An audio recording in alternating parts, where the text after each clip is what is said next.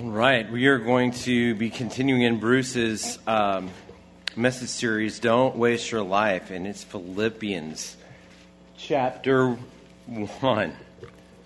3, verses 1 through 16. Yeah, I'm just dyslexic there a little bit. Um, Philippians chapter 3, verses 1 through 16. Finally, my brothers, rejoice in the Lord. To write these same, these same things to you is no trouble to me, and it is safe for you. Look out for the dogs, look out for the evildoers, look out for those who mutilate the flesh. For we are the circumcision who worship by the Spirit of God and glory in Christ Jesus, and put no confidence in the flesh. Though I myself have reason for confidence in the flesh also. If anyone else thinks that he has reason for confidence in the flesh, I have more circumcised on the eighth day of the people of Israel, of the tribe of Benjamin, a Hebrew of Hebrews. As to the law, a Pharisee. As to zeal, a persecutor of the church. As to righteousness under the law, blameless. But whatever gain I had, I count as loss for the sake of Christ. Indeed, I count everything as loss because of the surpassing worth of knowing Christ Jesus my Lord. For his sake, I have suffered the loss of all things and count them as rubbish in order to in order that I might gain Christ and be found in him, not having a righteousness of my own that comes from the law, but that which comes through faith in Christ, and righteousness from God that depends on faith, that I may know him and the power of his resurrection, and may share his sufferings, becoming like him in his death, that by any means possible I may attain resurrection from the dead. Not that I've already obtained this or I'm already perfect, but I press on to make it my own because Christ Jesus has made me his own.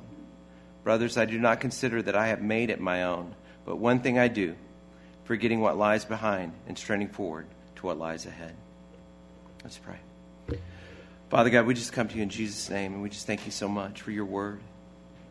We thank you for um, the fact that, that you and not only save us, but you don't just uh, you don't just leave us. That you are with us to help us to grow, to become more and more like you. And God, we we can't do that on our own. we need your Spirit to uh, to to guide us, and we need to submit to it. And so, Lord, just help us to do that, and to uh, crucify our flesh, and count all things lost.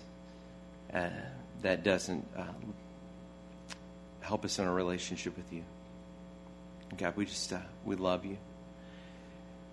Just help us to love you more and more every day. In Jesus' name we pray.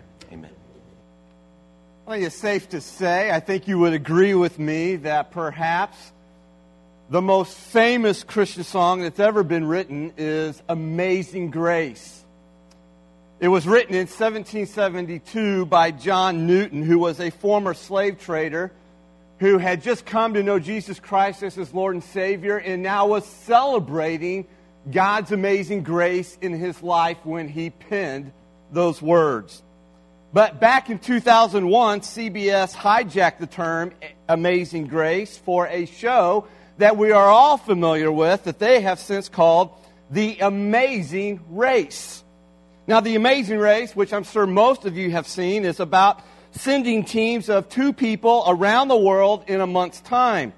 They collect dues, they compete in different challenges, and they have to meet at checkpoints along the way. And the way the race sort of works is that the last team to arrive at a checkpoint is eliminated from the race. So there's not much amazing grace in the amazing race. And thankfully, that's not the case with the race that God has set before us to run. It was God's grace that set the Apostle Paul on his race, and it was also God's amazing grace that enabled the Apostle Paul to finish his race. So perhaps that's why Paul's favorite metaphor for the Christian life in which we are all running is the race. Running a race. So, for instance, Paul speaks of his own life as a race when he writes in Acts 20 24, However, I consider my life worth nothing to me. My only aim is to finish the race. Paul even asked the, these believers at the Gal- church in Galatia, he asked them in Galatians 5 7, You were running a good race. Who cut in on you to keep you from obeying the truth? And then Paul writes in 1 Corinthians 9 24, Do you not know that in a race, all the runners run, but only one receives the prize? So run that you may attain it. And so, if there was a section of Scripture that could be called the amazing race, it's right here in Philippians chapter 3. As we have seen uh, throughout this series so far, Paul uses his own testimony. He's giving us this biographical sketch of his own life. And now he's using that to plead with us, to urge us, to motivate us to make our lives count for the glory of God having described his, his, his own all consuming passion to know Christ here in verse 10, Paul now tells us listen, I'm not stagnating. I'm not slowing down. I am still running toward the finish line in this race that God has set me on. Paul refuses to be sidelined short of the goal short of the prize that awaits him at the finish line. That prize, that goal of knowing Christ in all his fullness. Nor will Paul let the believers who he's writing to at the church of Philippi drop out of this race.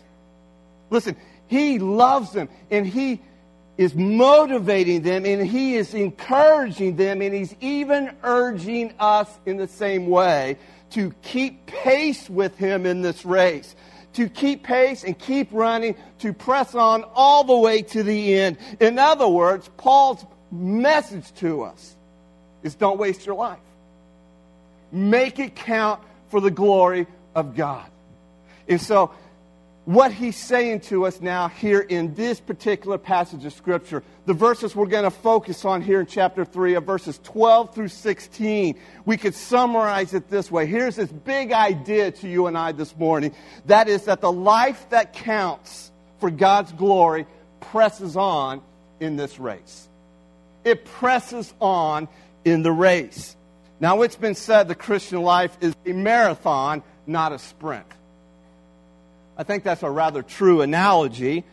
In finishing a long distance race, like a marathon, is all about pressing on, pressing on, pressing on. In fact, twice here in these verses, 12 through 16, Paul declares, I press on. I press on. And it describes this ongoing, this grasping, strenuous pursuit that requires all of one's energy, all of one's fortitude and focus. It's an attitude, in other words, that says, I am not quitting, I'm pressing on in the race. I am not wasting my life. I am making it count for God's glory. That is the attitude that, behind pressing on. And so Paul is exhorting us to do just that. He's saying, Look, join me in this race and follow my example.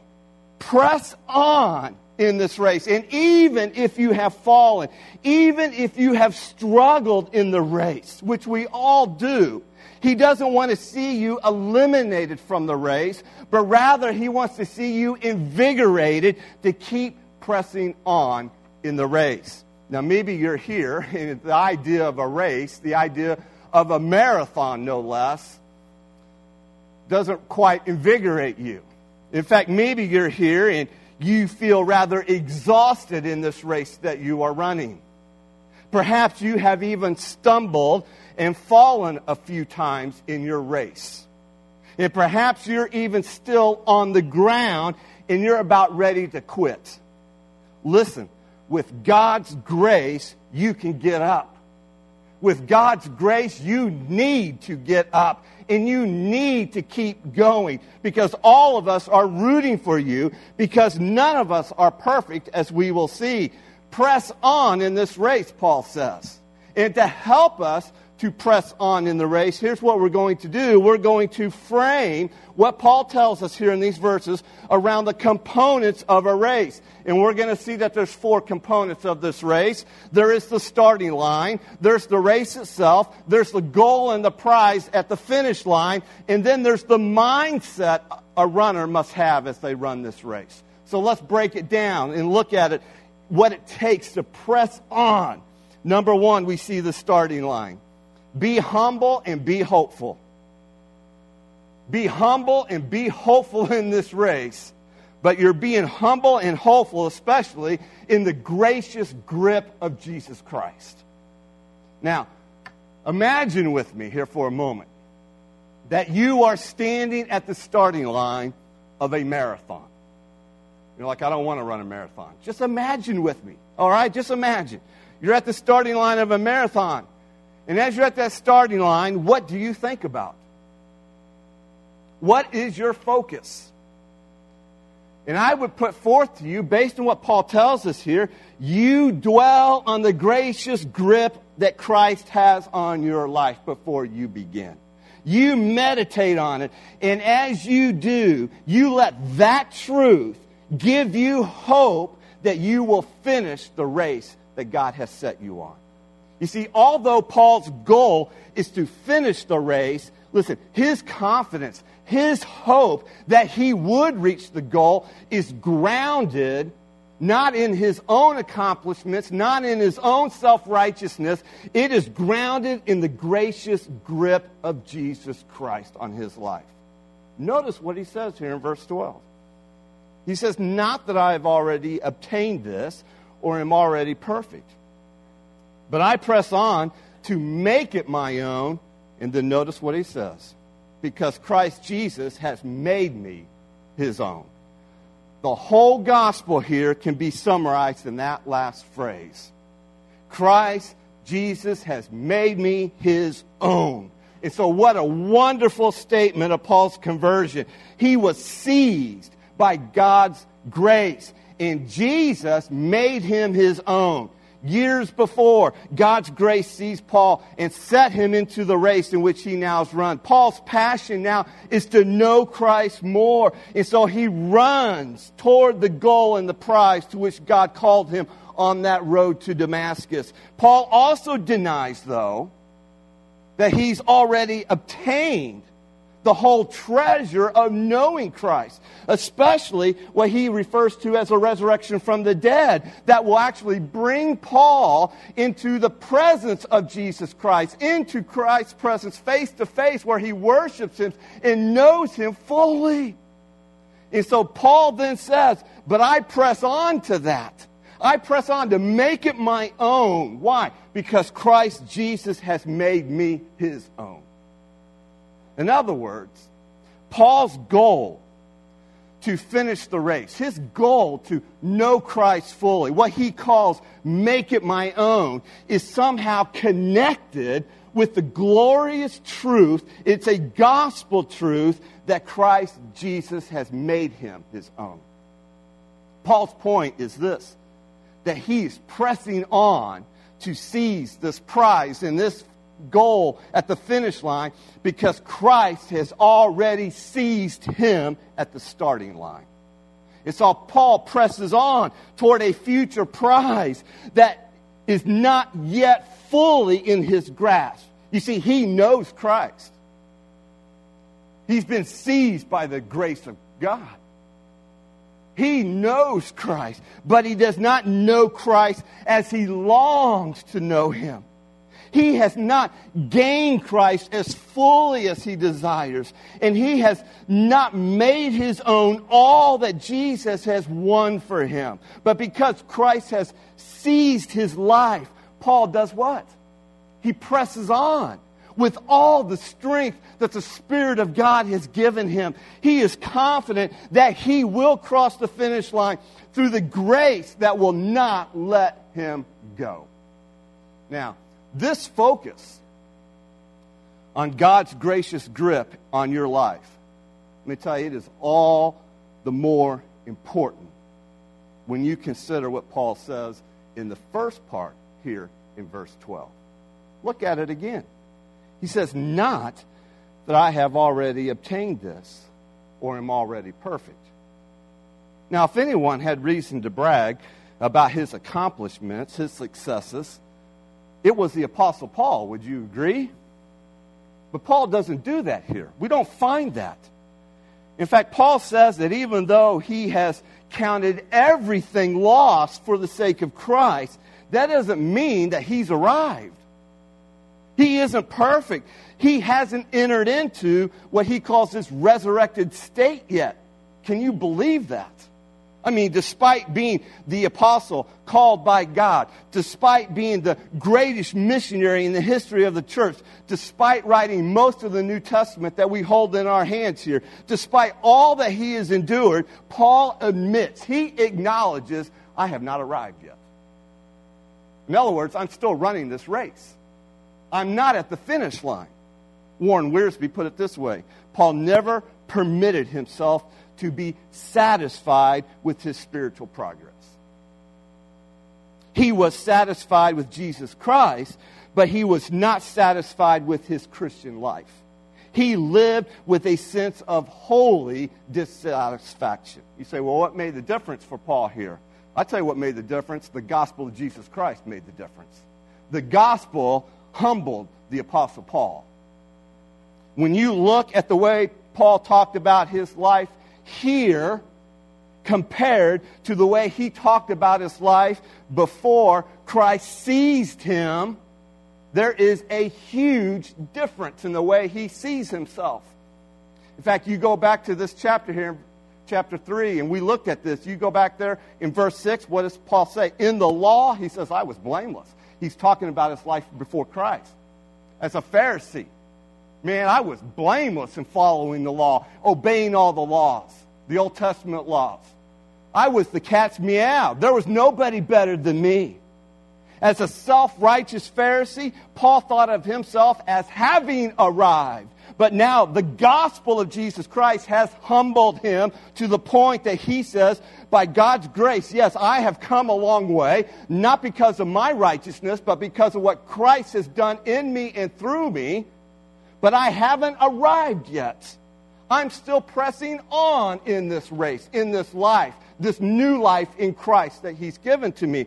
And in telling the Philippian believers that He wasn't perfect, He's also correcting some misunderstanding that was going on in their day and age where you, they thought you could actually attain perfection this side of heaven. And Paul says, no, you can't. But he's also, his words here to them surely brought hope to their own life as they run this race. You say, how so? Because Paul's identifying with them as fellow runners, as fellow Christians. He doesn't want them to think that he is superior to them, that he is somehow this super apostle, this super marathon runner. He's made, after all, some remarkable statements about his life. We looked at it. His resume in chapter 3 here. It is phenomenal. And yet, he's admitting that he hasn't arrived. I haven't finished my race. What an example for us. Because the truth is, we can get pretty self satisfied. Because we tend to compare our running with other Christians. And usually, when we do that, we find somebody who's a little slower than us. We need to avoid the danger of comparing ourselves to someone slower than us and also someone faster than us. Either extreme will not lead you to press on in the race. It will either lead you to pride because you think you're so much faster, or it will lead you to discouragement because you think you're so much slower. But Paul isn't comparing himself to anyone else. Rather, he's focused on whom? Jesus Christ. And he says, I haven't arrived, but I press on toward that goal.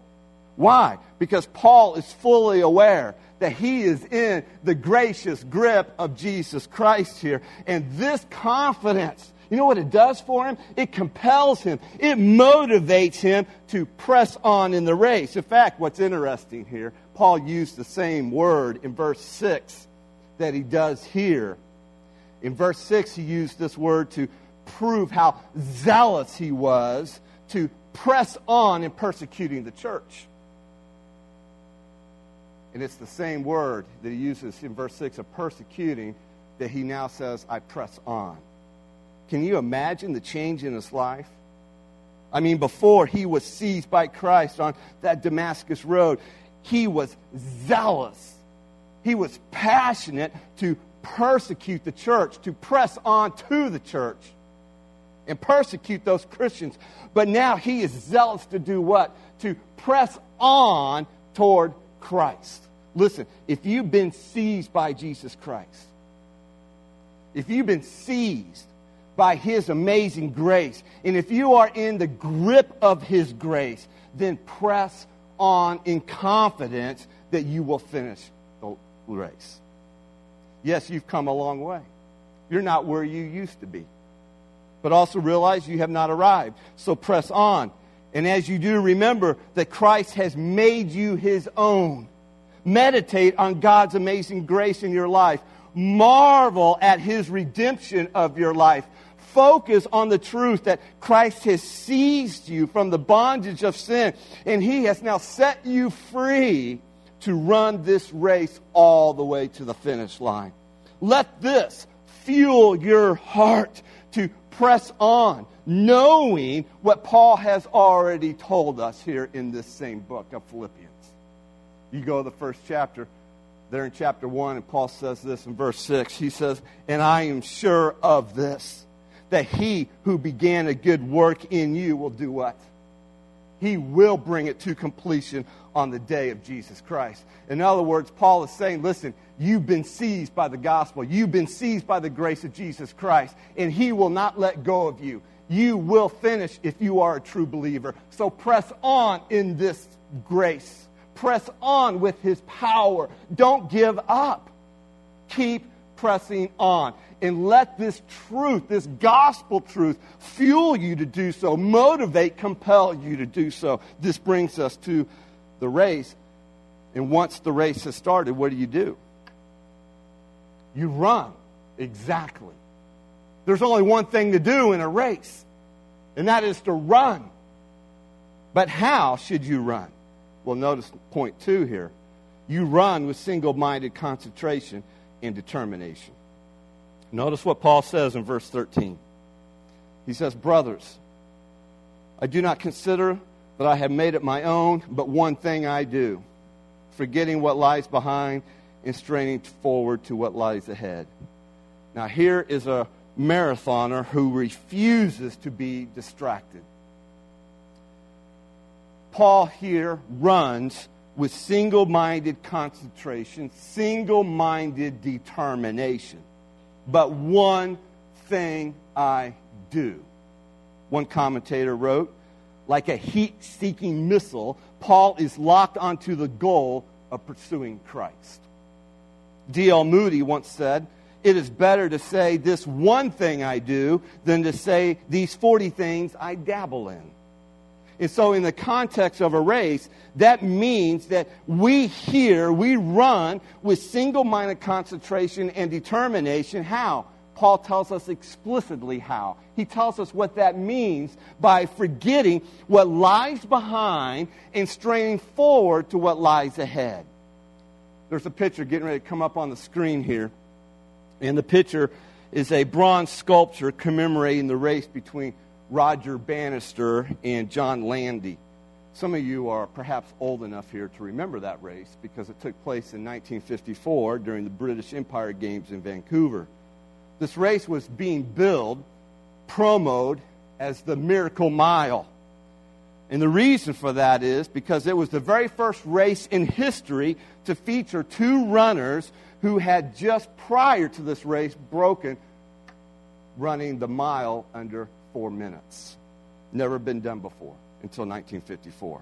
Before the race, Roger Bannister strategized that he would relax during the third lap and save all his energy for the last lap. But as they began that third lap, John Landy began to stretch his impressive lead even more. Immediately, Roger Bannister adjusted his strategy and increased his pace. The lead was quickly cut in half, and he was gaining ground on Landy as they headed into the fourth and final lap.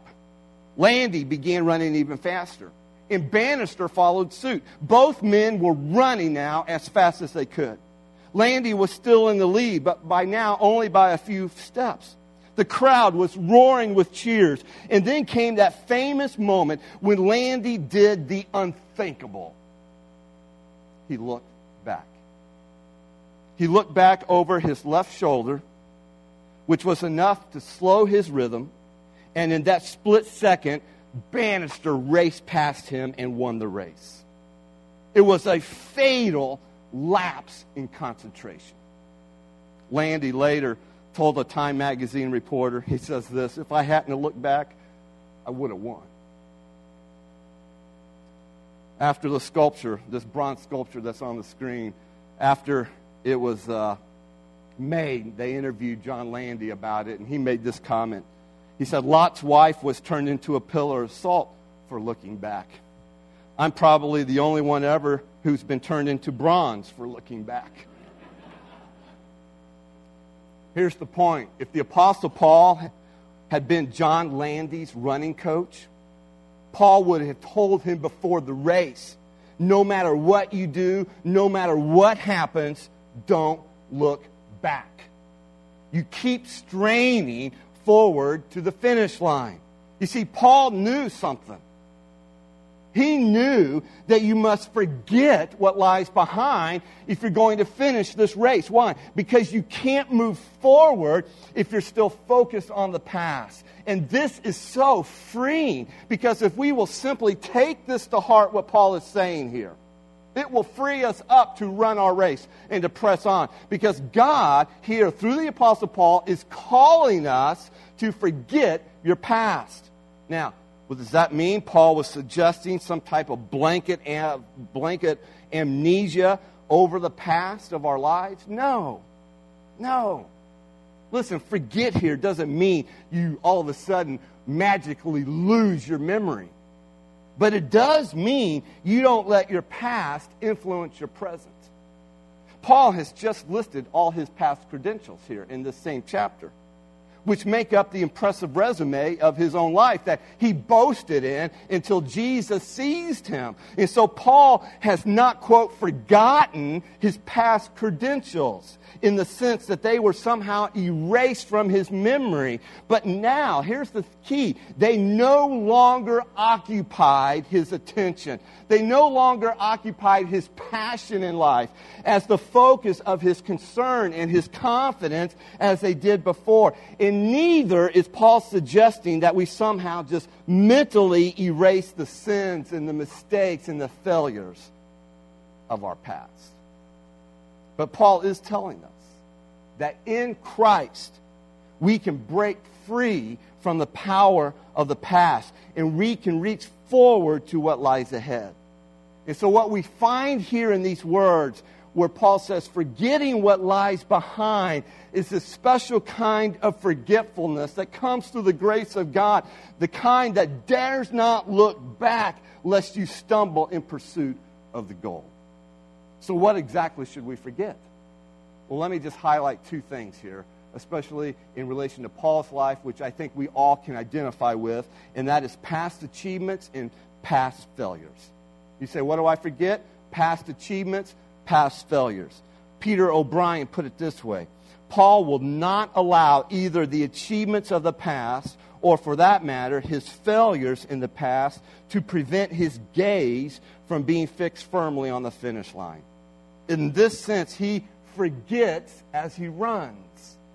I love that expression he forgets as he runs. And this should really encourage us. Sure, your past affects your life.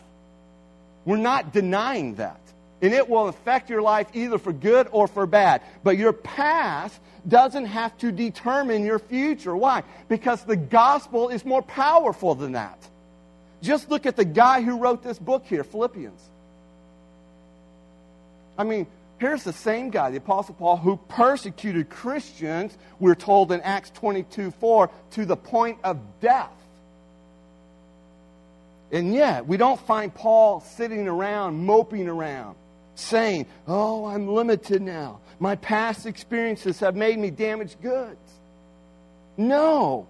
He simply forgets as he runs, and you can too in the gospel of Jesus Christ. So follow Paul's lead. Forget past failures, mistakes, and sins in your life. Don't allow these past failures to keep you looking back in defeat. Every Christian, by the way, if you haven't figured it out now, every Christian has failed God at some point in their life. And most of us, if not all of us, multiple times. And you have to be able to forget as you run. And again, that doesn't mean you don't deal with your sin. We know from other places in Scripture, God calls, especially through the Apostle John, to deal with past sins.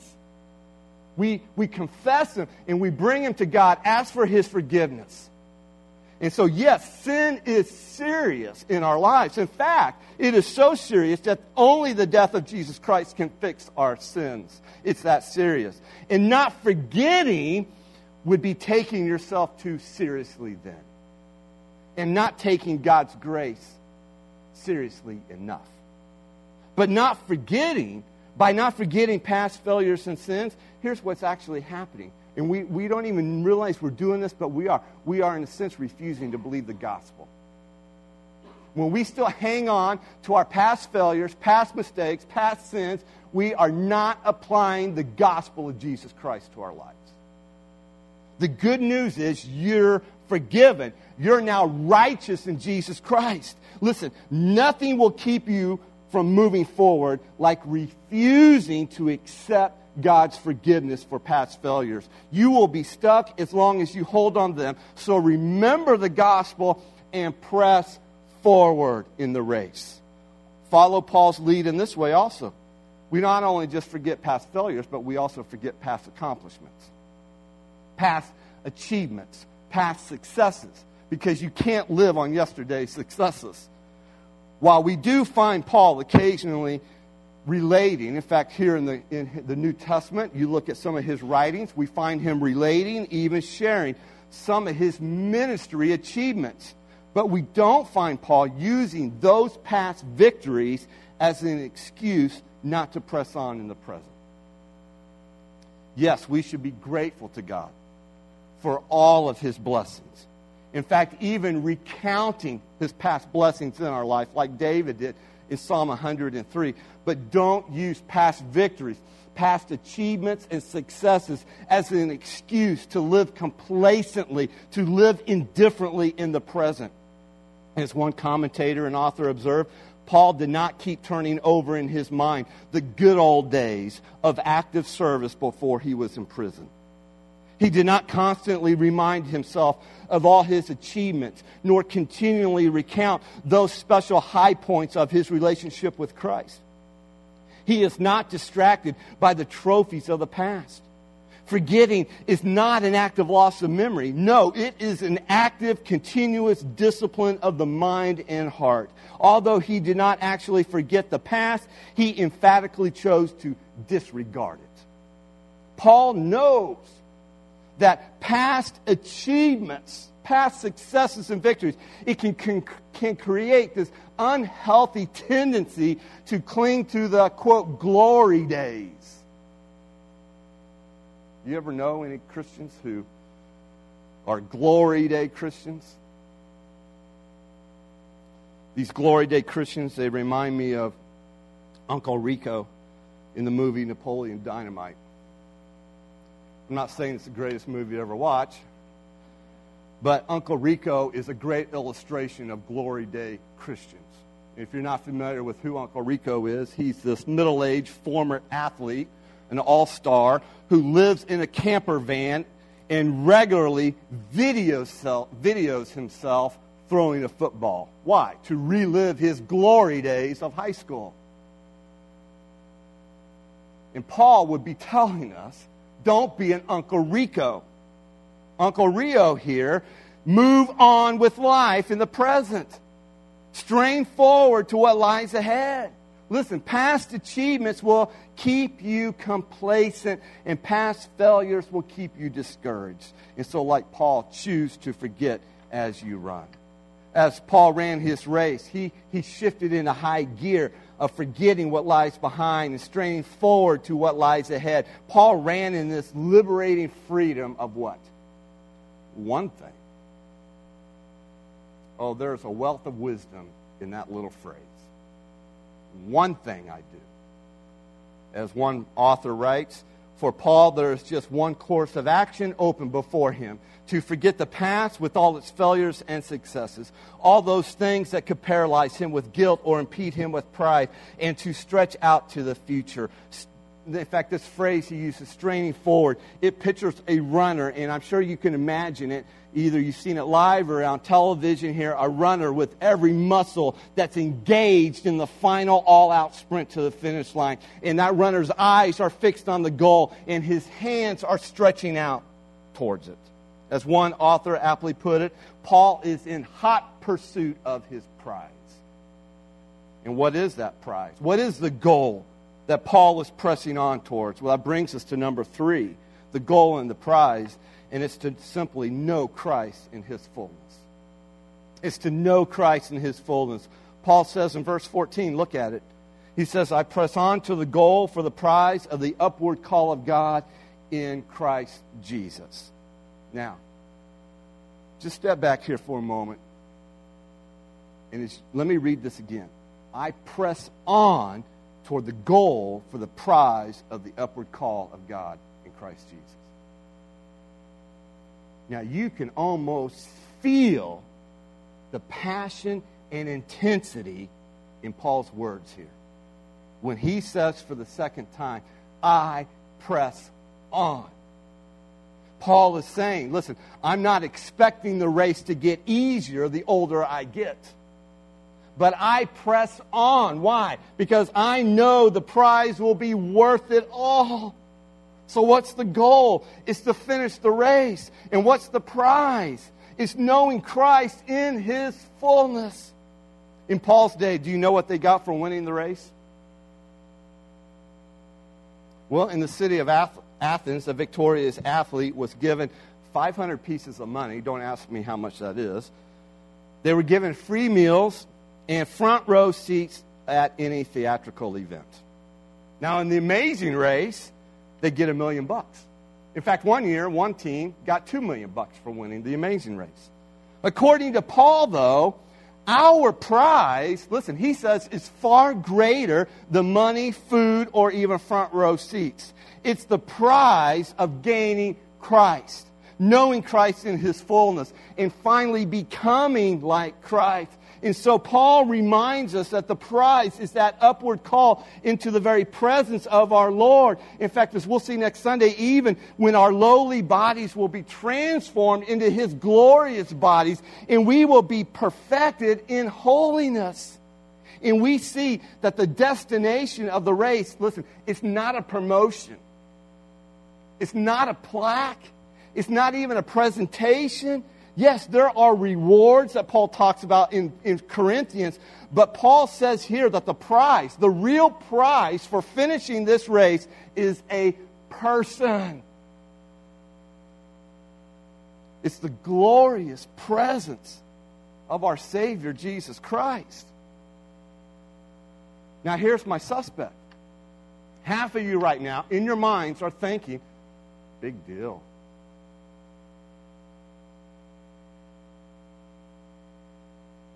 I, I, that's the prize. I gain Christ. And that's the problem for most of us. If I can be blatantly honest, the reason we don't press on and we're not motivated to press on is because we think too little of Jesus Christ. You see, for Paul, the prize was Christ. But for a lot of us here, that doesn't excite us. Our attitude is, big deal. I thought it was more than that. You mean, Paul, you want me to suffer for Christ and that's all I get? You see, the reason why that is, why we still struggle that, is because we still are pursuing what we already talked about the treasures of this wasted life, the treasures of this world, treasures that, that Christ has not yet overtaken us. We haven't counted all things lost yet in order to gain the only treasure of the life that counts for God's glory. And until that happens in our hearts, where we are willing to forfeit, to give up the treasures of this wasted life, the prize will not seem like that big a deal.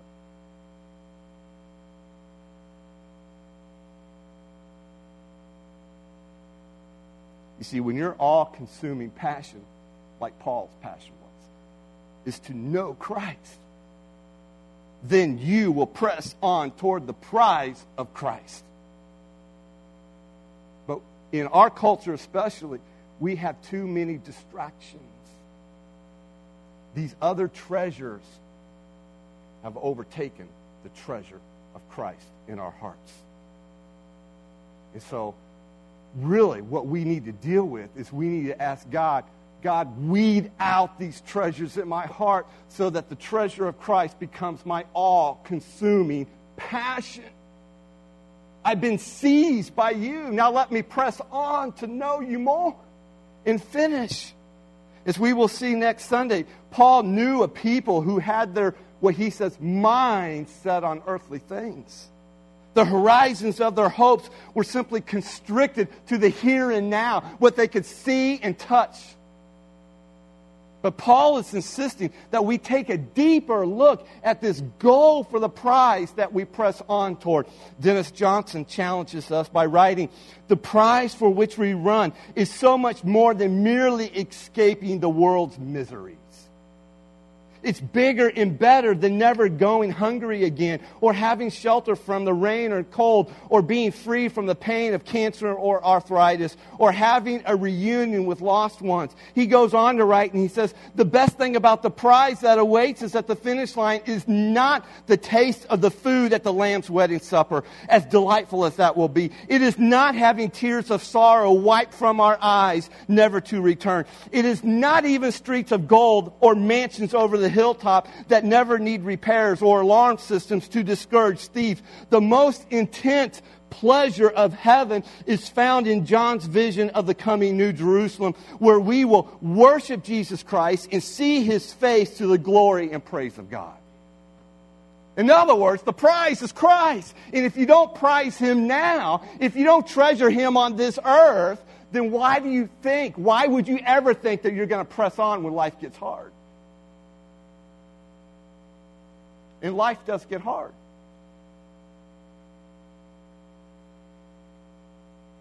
See, there is this prize that Paul sees and he presses on toward. It's the prize of knowing. It's the prize of seeing. It's the prize of worshiping Jesus Christ. In other words, Paul is saying, I am running the race and I'm pressing on toward Jesus. So let me ask you, and I ask myself, what prize are you running after and pressing on toward? Right now, honest, in your heart. What is your prize you are running at? And don't tell me you're not running after some prize. We all are. Just some of us know what it is and we're honest to admit what it is. What prize in this life are you running after? Does that goal of knowing, seeing, and worshiping Jesus captivate you, motivate you, compel you to keep pressing on? It must. Here's why. Because no lesser goal than Christ will ultimately satisfy you. Do you get that?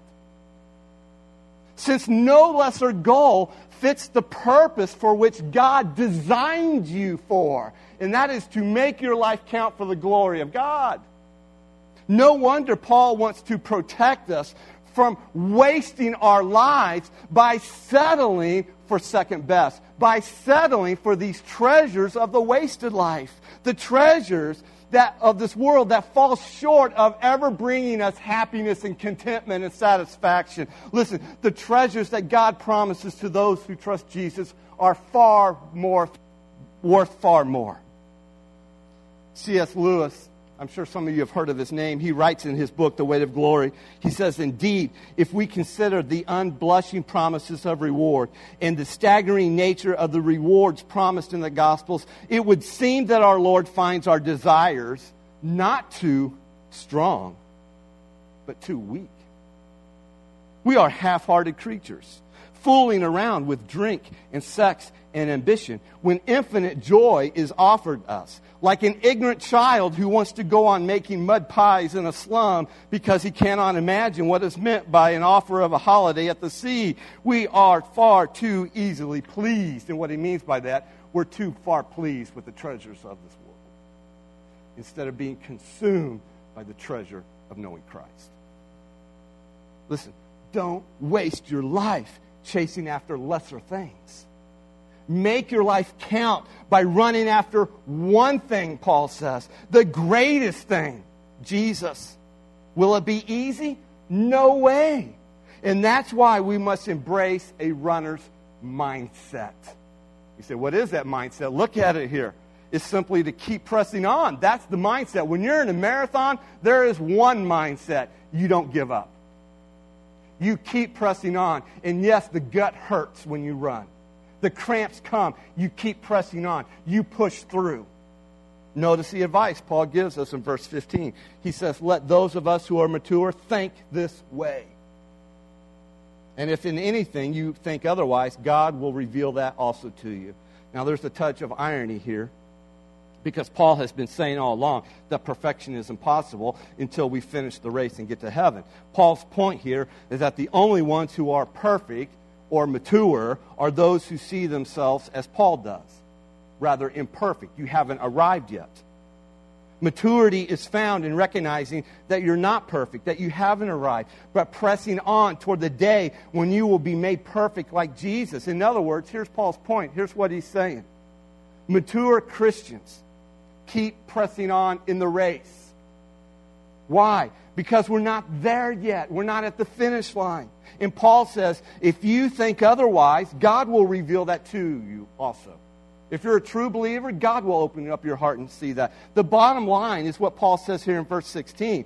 Only let us hold true to what we have attained. Did you notice that Paul included himself in these words here? That's encouraging. Paul is exhorting us to keep pressing on in the race together. Yes, we're all at different places in the race. But praise God how far you have come in that race. But know that we're in this race together. So, together, let us keep pressing on in the race.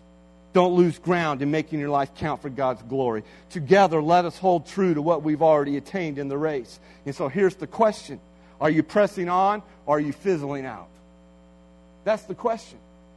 Are you pressing on or fizzling out? And notice this when it comes to making your life count, none of us have arrived yet. But God has redeemed us to make it count for His glory. So press on in the race with God's grace. The same grace that He has seized you with at the moment of your salvation. God will not let you go. Therefore, keep pressing on in the race. There's no doubt pressing on takes endurance. Otherwise, we will just fizzle out. The good news is you can endure, I can endure, you can endure. We can keep pressing on in the race with God's grace. Did you know? In fact, there's a, a picture of this guy coming up on the screen. Did you know that the world's longest and toughest race was not a marathon? It was actually an ultra marathon that was first held in 1983. A marathon is roughly about 27 miles. This ultra marathon was 544 miles long, beginning in Sydney, Australia, and ending in Melbourne, Australia.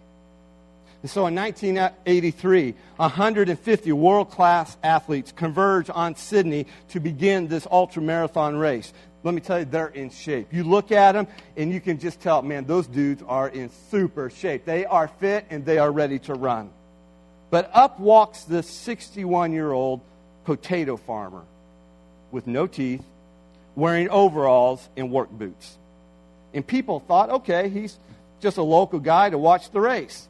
Oh no, he wants to run the race. He walks up to the table and demands a number. They look at him like, You've got to be kidding. I mean, you don't won't make it a mile, much less half a mile. Nevertheless, they gave him a number, 64, and the gun goes off. His name was Cliff Young. Cliff grew up on a 2,000 acre sheep farm in Australia. As a young boy, Cliff was in charge of watching out for 2,000 sheep. And on that farm, they did not have four wheel drive machines. They didn't even have horses. And so when storms came in, came in, Cliff would go out and run the 2,000 acres to herd up the sheep.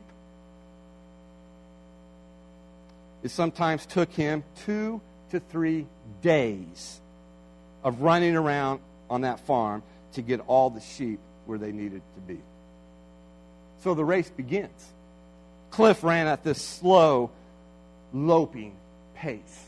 In fact, he kind of shuffled when he ran. In fact, you can even Google the Cliff Young shuffle because he didn't have this perfect gait to him of rhythm of running.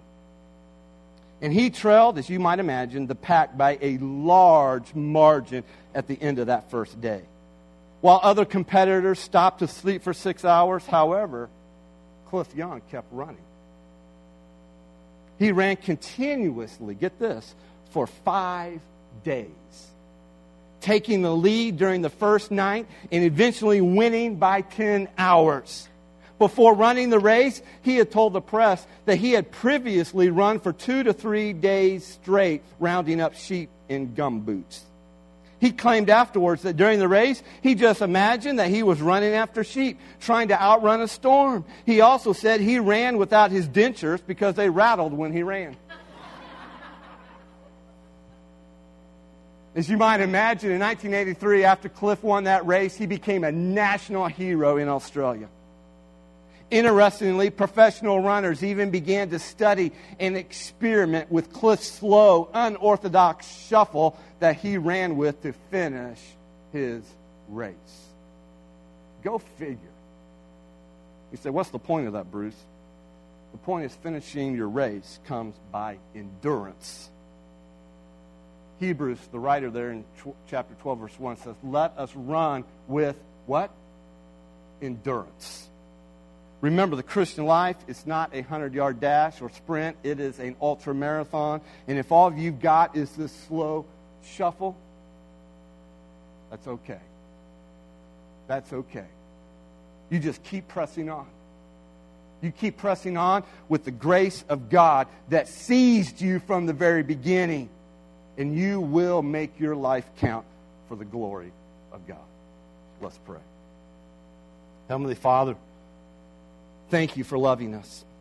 Thank you for your Son, Jesus Christ, who died for us so that we can receive the forgiveness of sins and the righteousness of Jesus Christ and the hope of heaven. Lord, thank you for seizing us with your grace. And by that grace, Lord, we ask that you would help us to keep pressing on in this race and to make our lives count for your glory. We ask this in Jesus' name. Amen. Listen, I hope you will press on. Press on in the grace of Jesus Christ. We're going to receive our offering here, and as they pre- prepare for receiving the offering, our praise team's going to come up and lead us in a chorus, and then we're going to stand and sing one last time to the glory of God and be dismissed.